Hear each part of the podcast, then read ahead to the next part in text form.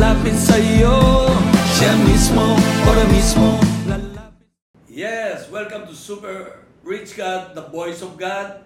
This is your host, Bishop Carding Shaw, saying, Happy, happy, happy day to everyone. Hallelujah. Our title for today is The Bible and Business Financial Prosperity Series 3. Remember the first one? The beginnings of the beginning. And the second one is Kingdom People discover new thing every day. And this is the third series and the last one, the Bible and business. That is really the introduction or the beginning. There are a couple points we want to go back to to go back to so we can see the heart of what we need to learn. Seven things. Number one, God created He, he is rightful owner of everything we touch and earn with. Okay? Second, our first and continuing command is to take an entrepreneurial pioneering role in the earth. Both role in the earth, both in ministry and in business or finance. Third, we are therefore steward or caretaker of all we have and hope to have. Since I start my business in my supermarket, up to this moment, every time I need something, even a, a piece of candies, candy, I will pay it. Hello, we are steward. Amen? Number four, we are in a blessed, blessed position as members of the royal family. Hello, people of God, we are pa- royal family of God. And number five, we are in that position to be a blessing to every family on earth. Hello, we are doing business not just to earn, we are doing business so that we can bless other people. Selling quality goods and giving them the lowest or the best price they can take. Amen? Number six, even our ability to learn, earn, create, and demonstrate wealth is tied to that covenant. Blessed to be a blessing to all. Amen? That's why all my business, what I, all my business is uh, for people to have the an advantage. I do a resort, beach resort, and and uh, hotel and restaurant so that they can swim with a low price. They can go there check in in a beautiful place with a high quality uh, reception. Hello? Seven, the context here is much greater than what we could consider a ministry call. For example, preaching, teaching, or church planting. The context here fully embrace the commerce side and all it included. Let's follow the thought a little more and look at some of the famous father in the Bible. Again, we know the story and the spiritual principle, but we miss what is obvious. We have not asked the right question, so we did not get the right answer. Just who were these men and what were they doing? Abraham wasn't a believer. His father was a heathen. They were doing business and doing it well when God interrupted Abraham and called him out. He is not spiritually preparing for his destiny. God did not choose him because he had proven himself as a believer in the midst of the marketplace. He was captured for God and continued to do business, trade, and expand his material kingdom as he walked in obedience to God. But we will see what he did with that in a few minutes.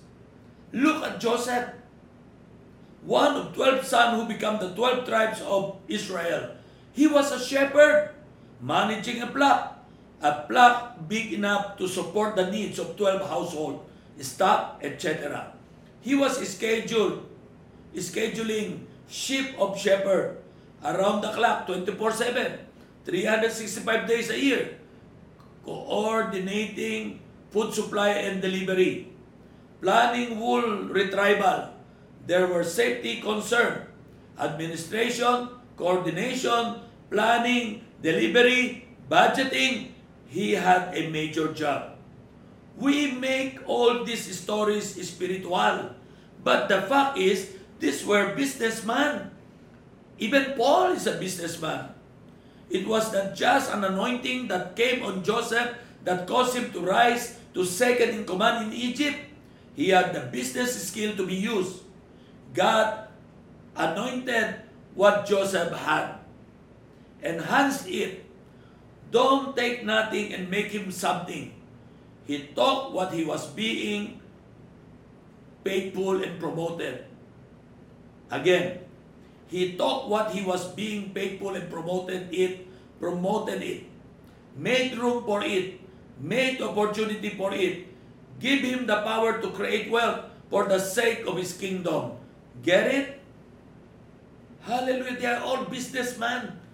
He was not called to leave those abilities, but to use them.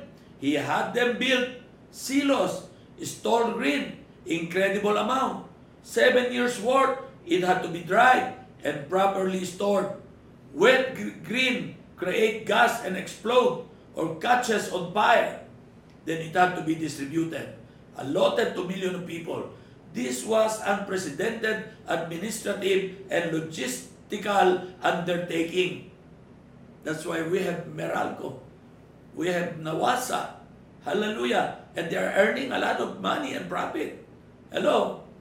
Egypt became a world power because of it. Are you starting to see what we see? Sowing and reaping is not me having a job or some income that is mine. Because I went to school, got a degree, and earn it so and earn it. So now I can choose how I spend it. I can pay my tithes and maybe give an offering. That is fruit of a wrong understanding. It is proven to have limited result and worse consequences. When the recession comes, both businesses and churches die. Like the COVID-19. Why? They are not living and working as a steward of God's word, God's resources, God's commandment, and God's covenant. We took what is His, claim it as ours, and ask Him to bless what we do with His stuff. That will not bear good fruit in time.